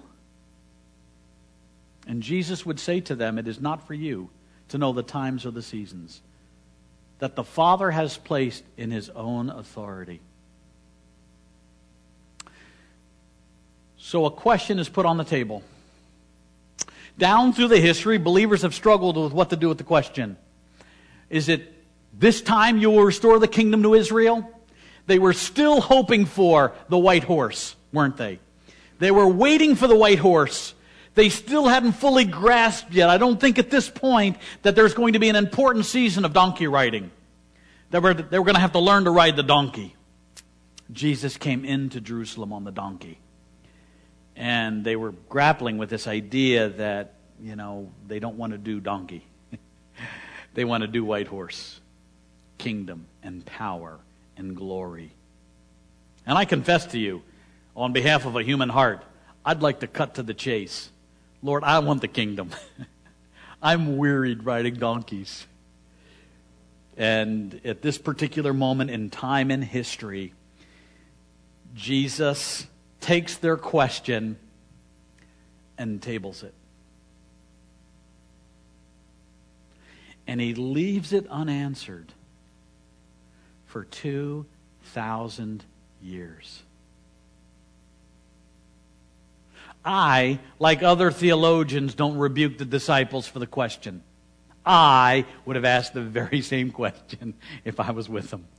I would have wanted to know the answer to that. So I actually appreciate the fact that they put it out there for Jesus to address. But isn't it instructive that a central question in their heart, even in the midst of their failings, their failure, their frustrations, their insecurities, their confusion theologically, still grappling with who this Jesus really was, God would take the question and he would table it. Which leads me to the question for you and me What has been the deep question of your soul? What has been the questions deep in your heart that you may not even have asked your spouse? It's so deep it goes to you and God and you and God alone. And God hasn't answered you. What do we do in those deepest moments of confusion, of uncertainty, of doubt, of insecurity, of anger, the moments of profound pain, and heaven is silent? You know, for God's good purposes, and obviously he didn't ask my opinion, so I can't make editorial comment. Other than within the pages of history in the scriptures, we see God permits silence as a tool to disciple our hearts. And how many of us on the journey of faith, when heaven hasn't responded, we have chosen to sit it out? Upset with God because God didn't show up the way we expected to. He didn't show up as he should have. In that deepest of moments, you feel abandoned by God, and so you're going to make him feel real bad by checking out on him. You know how many believers have checked out on God because God hasn't measured up to their expectations? Could you imagine the disciples had they checked out on God after they put this amazing question on the table for Jesus? And Jesus leaves it unanswered for 2,000 years. What do we do when heaven is silent? You have a crisis. You have a crisis in this particular passage. The crisis deals with their future. What does Jesus do, though? Look what he says in verse 8 again with me. A verse I think you're so familiar with. Perhaps just for our few moments together, let me, let me try to give it some fresh cloth for us. But, if you have your ball pens and you like to underline, circle that word right there in your Bible contrast. In contrast to the question, and the question being shelved for 2,000 years, but you will receive power. I think what Jesus is saying is this while you are waiting for heaven's answer, learn to live in the present tense. Maybe stated another way wherever you are, be all there. Do we spend a lot of our time wishing for tomorrow? Wishing for a better day? Wishing for more hope for tomorrow? You ever been there? Where you just keep looking for the next day? And what Jesus is saying is no. Learn to be a present tense people. That should be a key mark of the follower of Jesus. That the contentment of today and the mission of the Master is enough. But you will receive power when the Holy Spirit comes on you. And you will be my witnesses both and in Jerusalem, Judea, Samaria, and to the uttermost parts of the earth. Three simple things out of this passage. Learning to be a present tense people. I see in this particular passage there's a new community, there's a new resource, and there's a new identity. Now, where do you see community in verse 8? There's a new community. And this is instructive to me.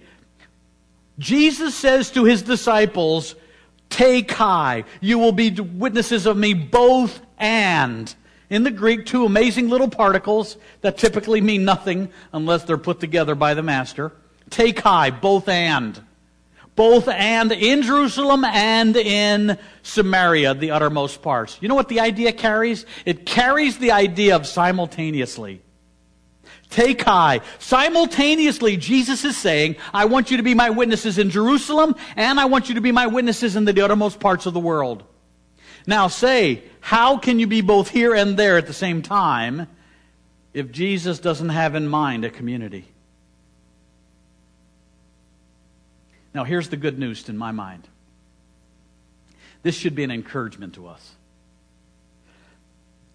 Jesus is not looking at the perfect when he says this. He is not looking at the community that has it all together.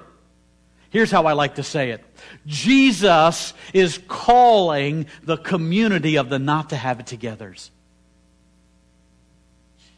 It's a beautiful community. It's Jesus's. So, you know what the danger of Sunday morning is? Sunday morning worship?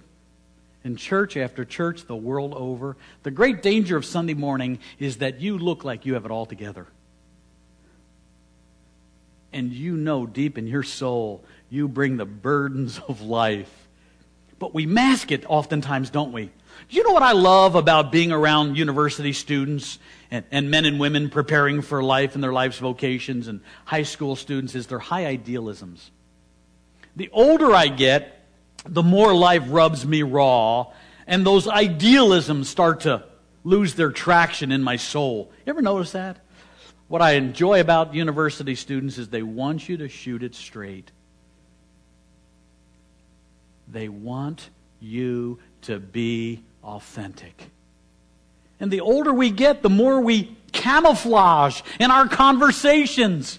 I've got it together. We, we've learned to use Christian talk in the communication process, and we leave the real distinct impression we've got it all together.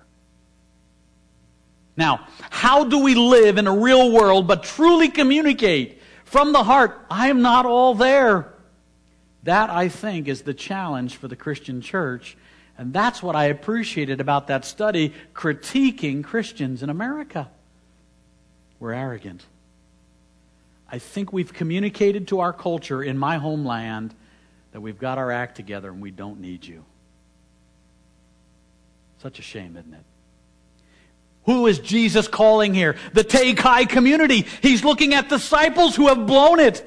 He's not looking at the community that has it together, that's got all the answers, that stood with him right to the end. They denied their Lord. They flunked the greatest exam in the history of mankind, brothers and sisters. That's good news. And may I speak on behalf of looking at you four times? You really need help.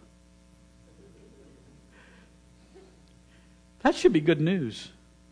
And as I made my case the other night, the beauty of the call of God upon one in ministry is there's this broken, wounded, insecure human being who has found redemption. And my contribution to the world is precisely my brokenness. It is not my have it togetherness. They look in, they see me as wounded, but finding healing in the Master. I constantly want to put my best face forward as if I have it all together. And that's not what Jesus wants. He wants us to announce to the world, I'm wounded, broken, just like you. I have found a healer. Come with me.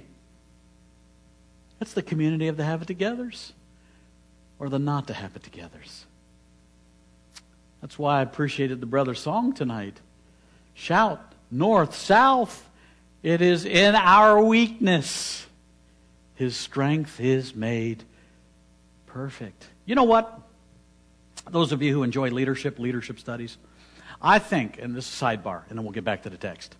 I think the greatest document on leadership ever written is one that's never touched upon in the leadership literature. You know what I think the greatest document on leadership ever written is? Second Corinthians and nobody touches upon Paul's core insight into his leadership.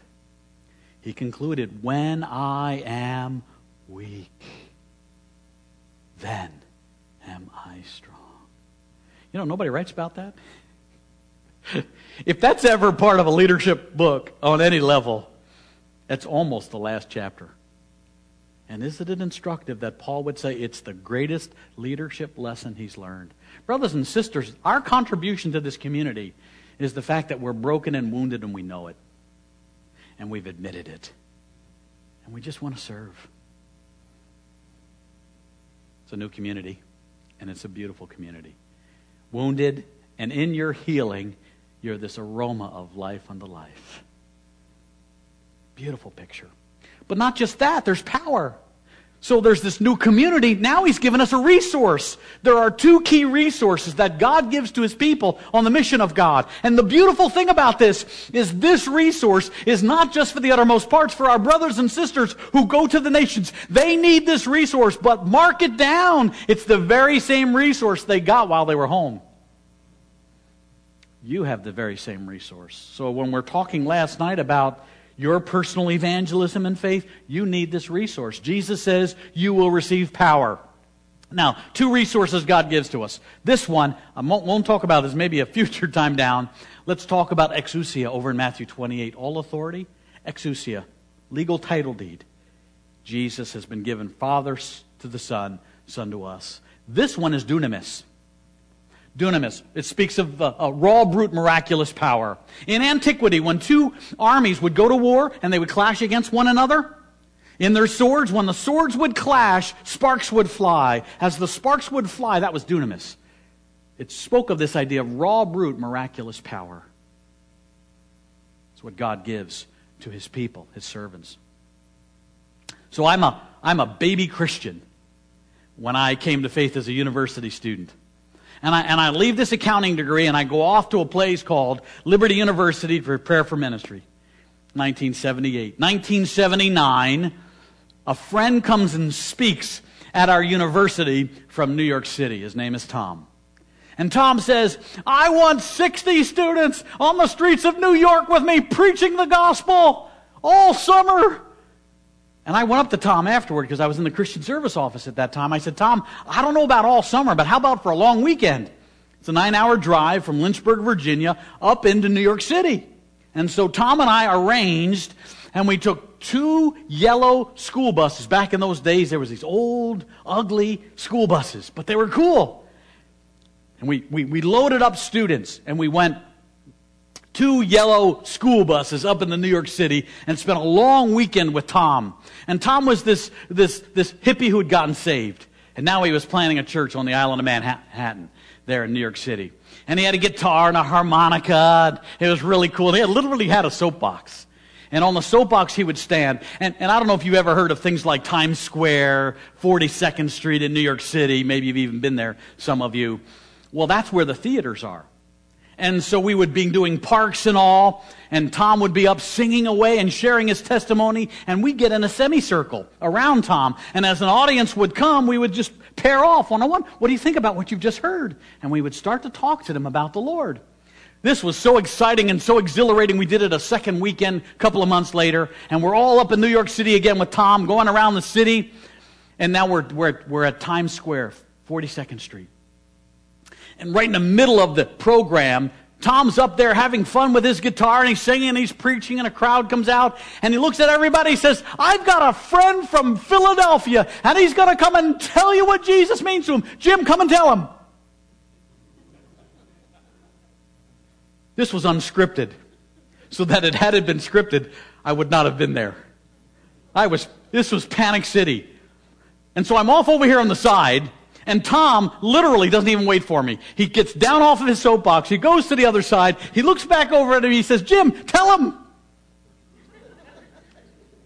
And now, you ever, you ever battle with mixed motives? Have any of you ever battled with murder?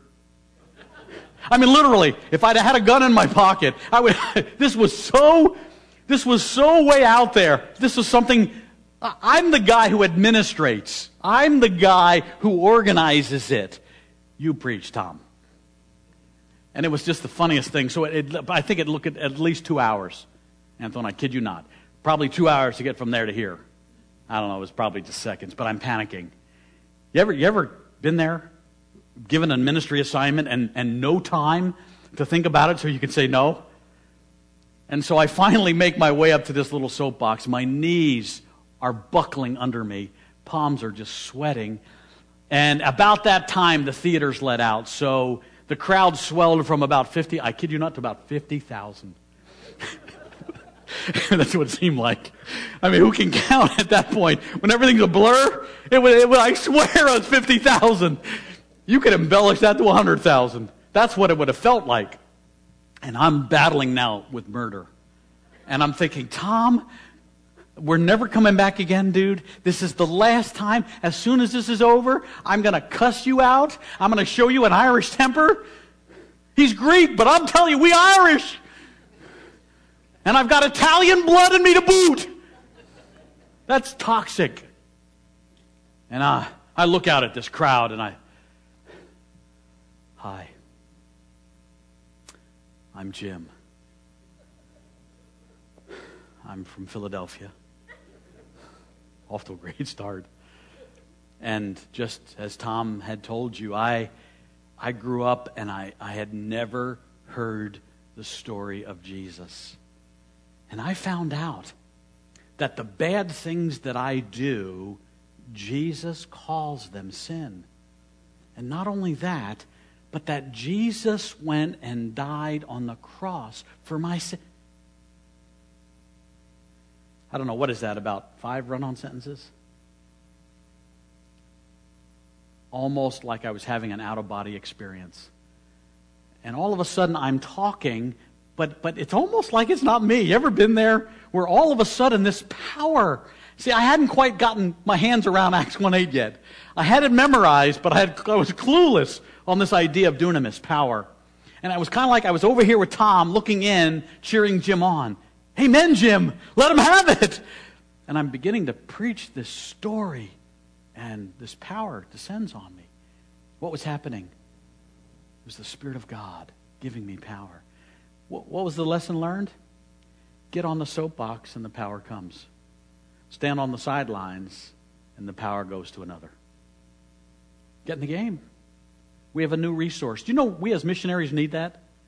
But do you know the beauty of the verse? Is the verse deals with Jerusalem first. Where's Jerusalem? Home. What do you have as a resource? Isn't that a beautiful picture? You've got dunamis. And then he says this third thing, this new identity. Did you notice it? You shall be my witnesses. Isn't that like Jesus?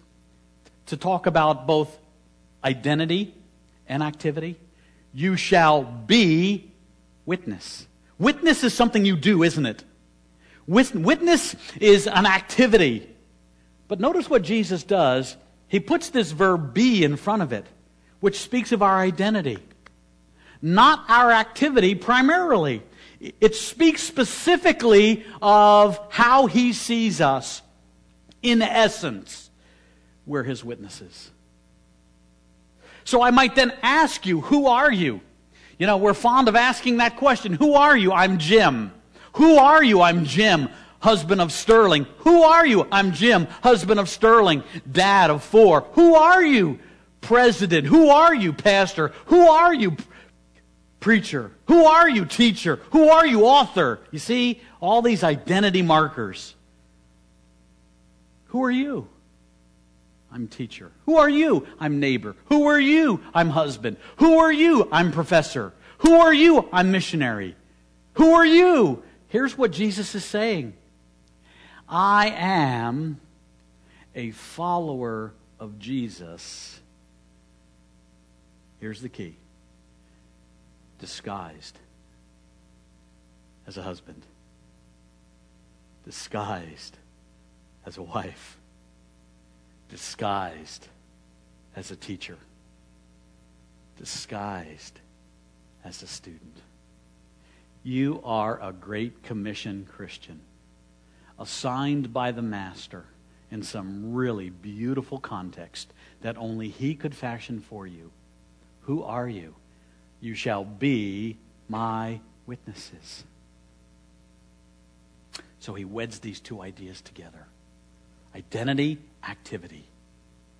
It's who we are, it's the very essence of our identity. Who are you? Passionate, sold out, cross bearing follower of the King of Kings and the Lord of Lords. This guy says dead. That's what I think Jesus is saying there.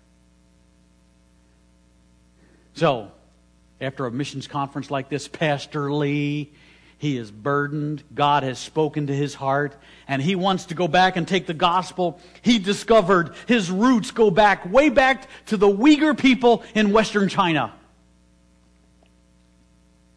And he's burdened to go reach them because he's found out that there are millions there and no faith. No one names Jesus as Lord. Five years ago, you sent one of your own to the Uyghur people. And Pastor Lee wants to take a team from the church as a result of the amazing preaching of Jim O'Neill.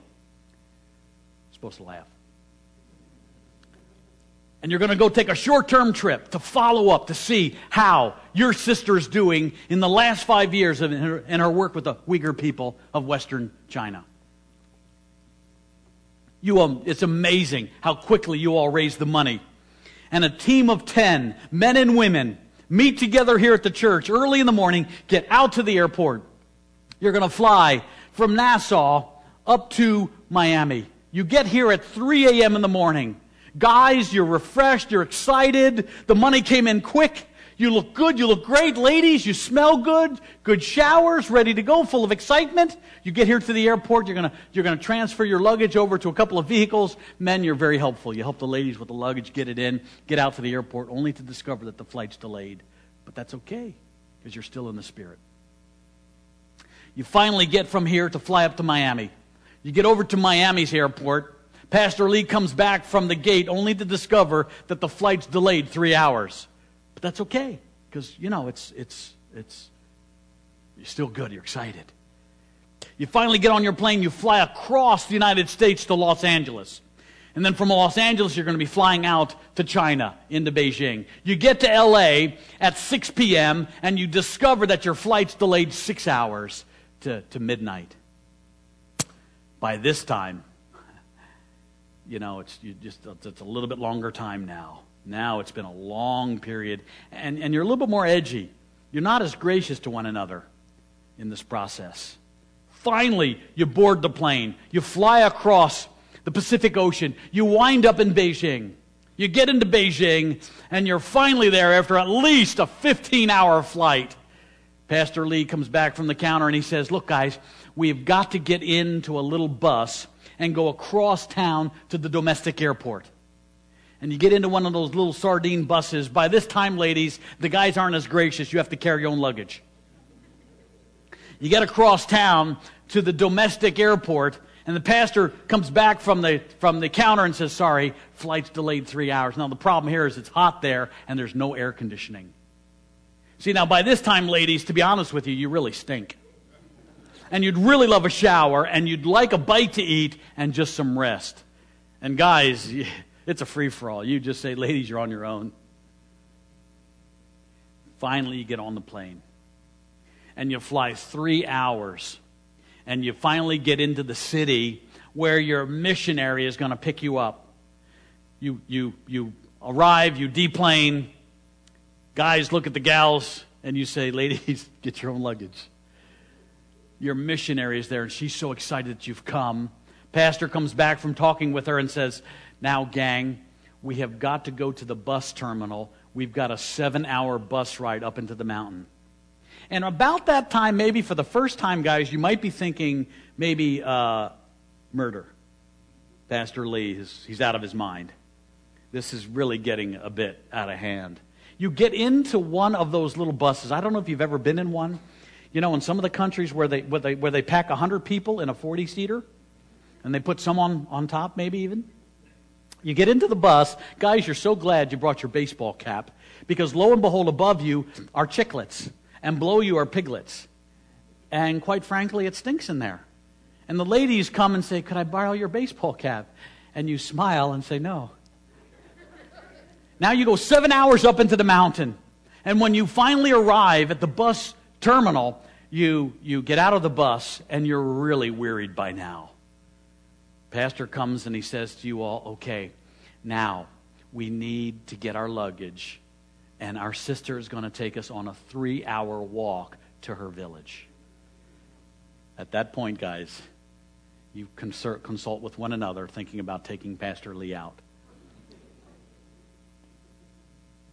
Carry your luggage, and you, you get to uh, the middle of the village. And this is what? At least 24 hours. Is probably 36 hours later. And you've had no shower you've really had no rest to talk about, right? And you just want some, just some good, good home cooked food. Give me a burger. And there you are. And right as you get into the middle of the village, you see it. There it is. Oh, There it is. Oh. oh, oh, yes, it's here. You see it. All the guys get there first. Ladies, a little slow on this one, but you finally see it.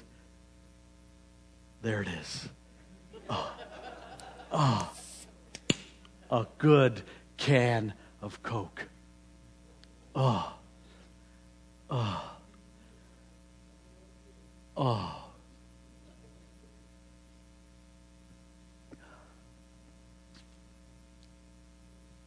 It never tasted so good. You're thinking, guys, as soon as you get home, buying stock and Coke.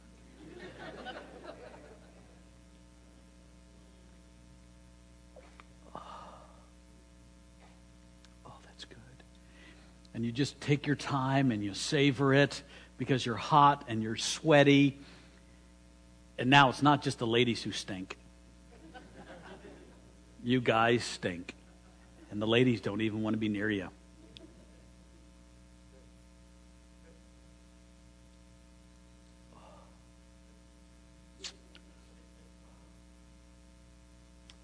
Pastor Lee, poor fellow, doesn't have enough money to get his own Coke. and you don't share a sip with him for the torture he put you through. Oh, and it tastes so good.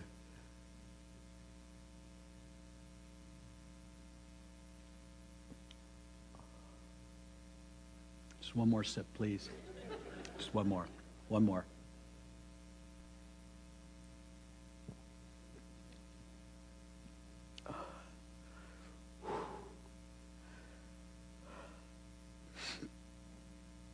In 1995, Coke put in motion a plan such that by the year 2000, they wanted to have a can of Coke in the hands of every human being on the planet. Now, driven by economic models and success and prosperity, praise God, that's fine. But I confess to you in my journeys, and I think our brethren can bear witness to this. I have been to so many villages of the world where Coca Cola is there and Jesus is not. And I confess to you, it's a great challenge to my soul. Coke is the real thing.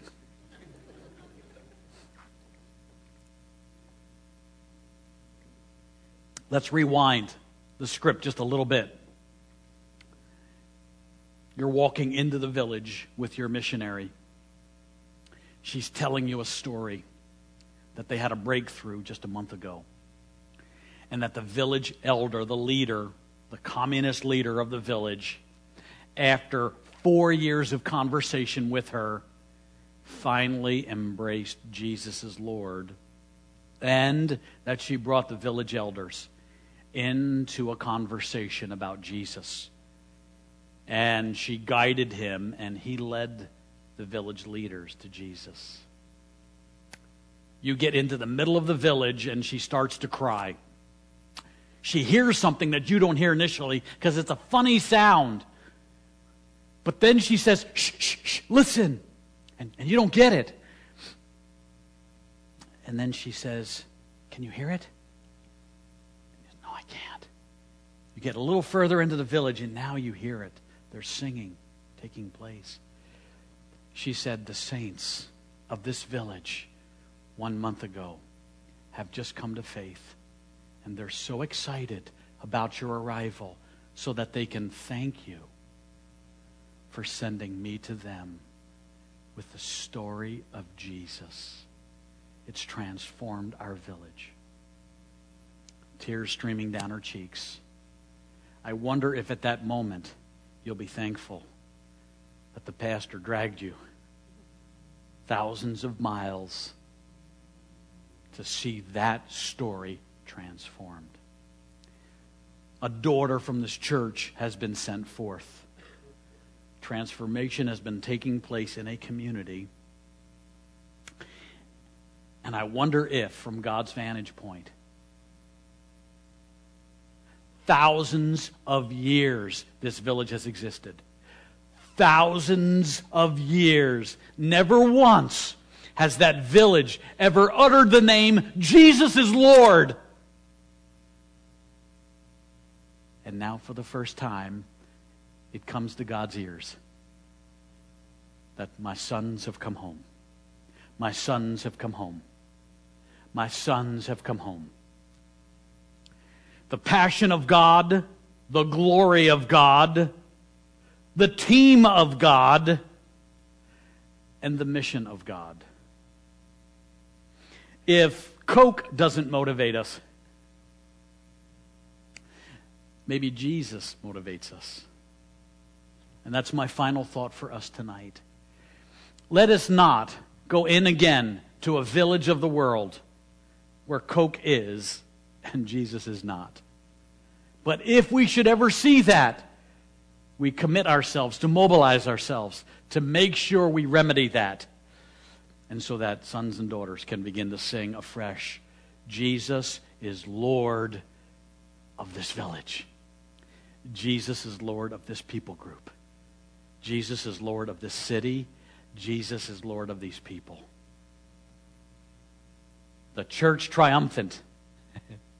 It is the community of the not to have it togethers. In their brokenness, finding great healing with this amazing power given to them to share a story. We get on the soapbox, and this power comes, and we have this new identity because our identity is deeply rooted now in Jesus Christ. Whether God calls us to them, God assigns us here to them, or God asks us to send our sons and daughters to them, we simply respond to the call of God on our lives. We respond. Did you feel smelly by the time you got off the plane and off the bus and up in the middle of the village and really not wanting to be there? That's often the burden, isn't it, of the journey of life. It's a long journey, but it's a worthy journey in the name of Jesus Christ. Thank you for permitting us to come and join you for such a strategic week in the life of this church. You are a beautiful body of Jesus because you are Jesus and you are Jesus's.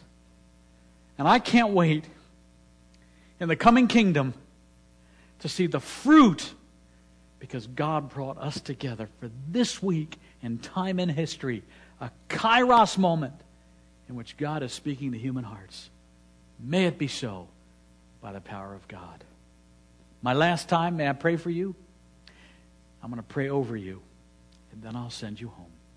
Father, in the name of Jesus Christ, I pray this beautiful assembly of saints, they, are the weak ones of the world that you have redeemed and, and you have brought them and assembled them in, a, in an, an amazing part of our planet. It's a beautiful place, God. And yet, right here, you have assigned them to be a lighthouse and a, and a great commission center to the nations. And so we pray for them, and we pray to that end, O oh God, that because we were here and thinking about the church triumphant and your glory oozing forth to the nations goes because it's your people who go. And you wed somehow in the mystery of your kingdom human beings with your glory and then it goes forth. May it go forth, Lord, in great power, but yet great humility. Bless these dear saints. Bless the leadership. Bless these missionaries. Bless Pastor Lee. May the next 40 years double the impact of the last 40. Truly, God. And we pray this in Jesus' name. And all God's people said, Amen. Maybe I just dismiss them right from here. I want you to look at your neighbor and say, Go in power. God bless you. Have a great night. Oh, we're not done. We're not done. Stay down. Sorry.